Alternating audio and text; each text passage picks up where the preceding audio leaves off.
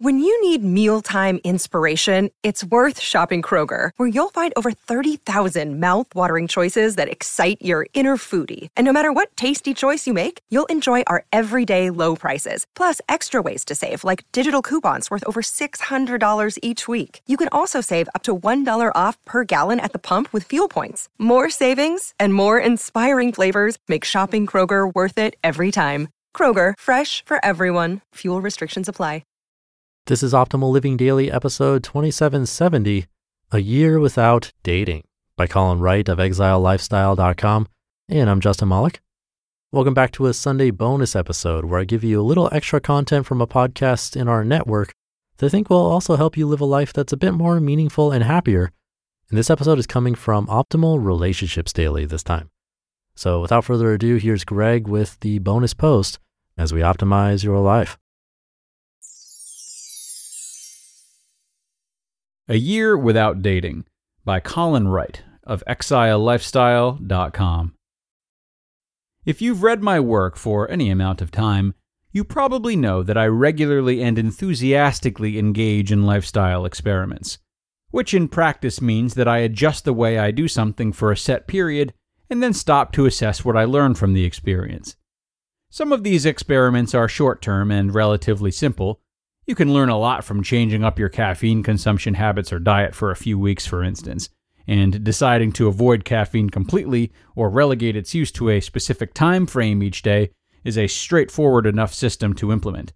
But even the simplest of undertakings can be revelatory, and taking the time to address something in your life that you'd like to know more about, or which you think could be improved upon, or which you simply haven't thought about in a while, can itself be of value.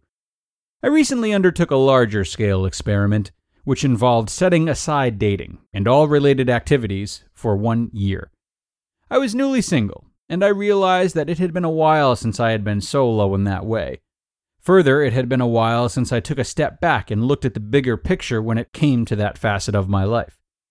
I also knew I would soon be undertaking another experiment that involved returning to the US to try to understand some of what's happening here and to dive into some fields in inquiry, learning to cook, for instance, that I'd been putting off pursuing for years. A relationship focused experiment seemed like a good accompaniment to those other adjustments. When you travel full time, you can become so malleable that after a while, you don't even know what your default preferences are anymore. This was the case for me anyway. I spent so much time renting other people's homes, living amidst other people's stuff, temporarily adopting the habits and rhythms of these far flung places, that I didn't have a firm grasp on what I would do without those external influences on my behaviors and inclinations. Combine that propensity with the bending that tends to happen within relationships, where both people give a little to ensure that everyone is getting what they need out of the partnership, and you can understand my mindset at the time. I knew who I was and what I enjoyed and what I wanted out of life. But I didn't know what that looked like all by itself, uninformed by another person in my life or foreign culture more as I could adopt. Moving back to the US for a while and having my own blank canvas, my own flat, without anyone else's stuff and history already in place, would help me address one side of that. And eschewing dating for a time, I believed, would help me reset my relationship compass and get a clearer view of myself as an individual than I'd had the opportunity to see for a long time. If I'm being honest, I questioned the veracity of this experience from the beginning. A lot of people go without dating for long periods of time. It's not an unusual thing. What did I expect to learn here anyway? But after the first month or so, the difference between not dating because you haven't met the right person or because you're too busy and not dating as an intentional choice became a lot clearer. This wasn't a matter of longing and waiting for something good to arrive and leaving a space in my world for that potentiality, just in case. It was about filling that space, using all of it. It was in some ways about spending the time I would have spent dating on becoming the person I wanted to be when I started dating again in the future. I'll be writing more about this in the coming months, but a few quick notes about the experience that I think are useful in isolation. First, it's easy to get caught up in the way things are and the way things should be. Not all experiences will be revelatory, But even those involving shockingly mundane things that we take for granted can result in an immense and valuable perspective shift. Second, everything is connected to every other thing. Some of the most practical insights I gleaned from this experiment had nothing to do with dating and everything to do with how I manage my time, how I see myself as an individual, and what I value. Third, you really can't be half committed to this type of experiment and have it work correctly. The first month or so, my head wasn't fully in it, and I didn't see the benefits or notice many changes. After that period, however, I deleted my dating apps, reallocated my time, adjusted my habits, and the realizations and changes started appearing with relative frequency. Fourth, friends are vitally important and become increasingly difficult to make as you get older. This is especially true when you don't have a school or workplace through which you can make initial connections in a new city. One of the big issues we're going to have to tackle as a society, I think, is how we develop and evolve non romantic relationships throughout our lives, even as our communities become, for many reasons, more distributed and impersonal. And fifth, there's something incredibly satisfying about focusing on personal growth for no other reason than you want to.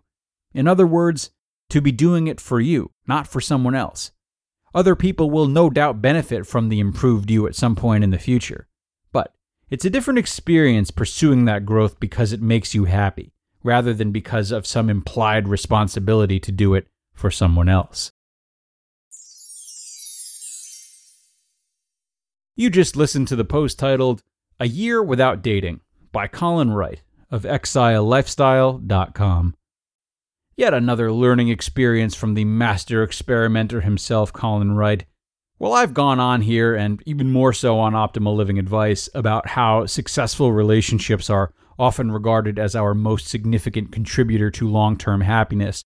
It's also true that taking time away from them like this can sort of serve as an investment to ensure better relationships in the future. A huge part of good relationships is the time spent outside of them, the time beforehand, in which we craft ourselves and take time to hash out our own values and beliefs on our own terms, regardless of what society knows as normal. Use Colin's tendency to experiment as a reminder that engaging in such a lifestyle will teach you a lot about yourself and thus help you to bring a better formed self uh, to all of your relationships, romantic and non romantic. So, thank you to Colin for a very inspiring post highlighting all of the adventure and possibility that life has to offer.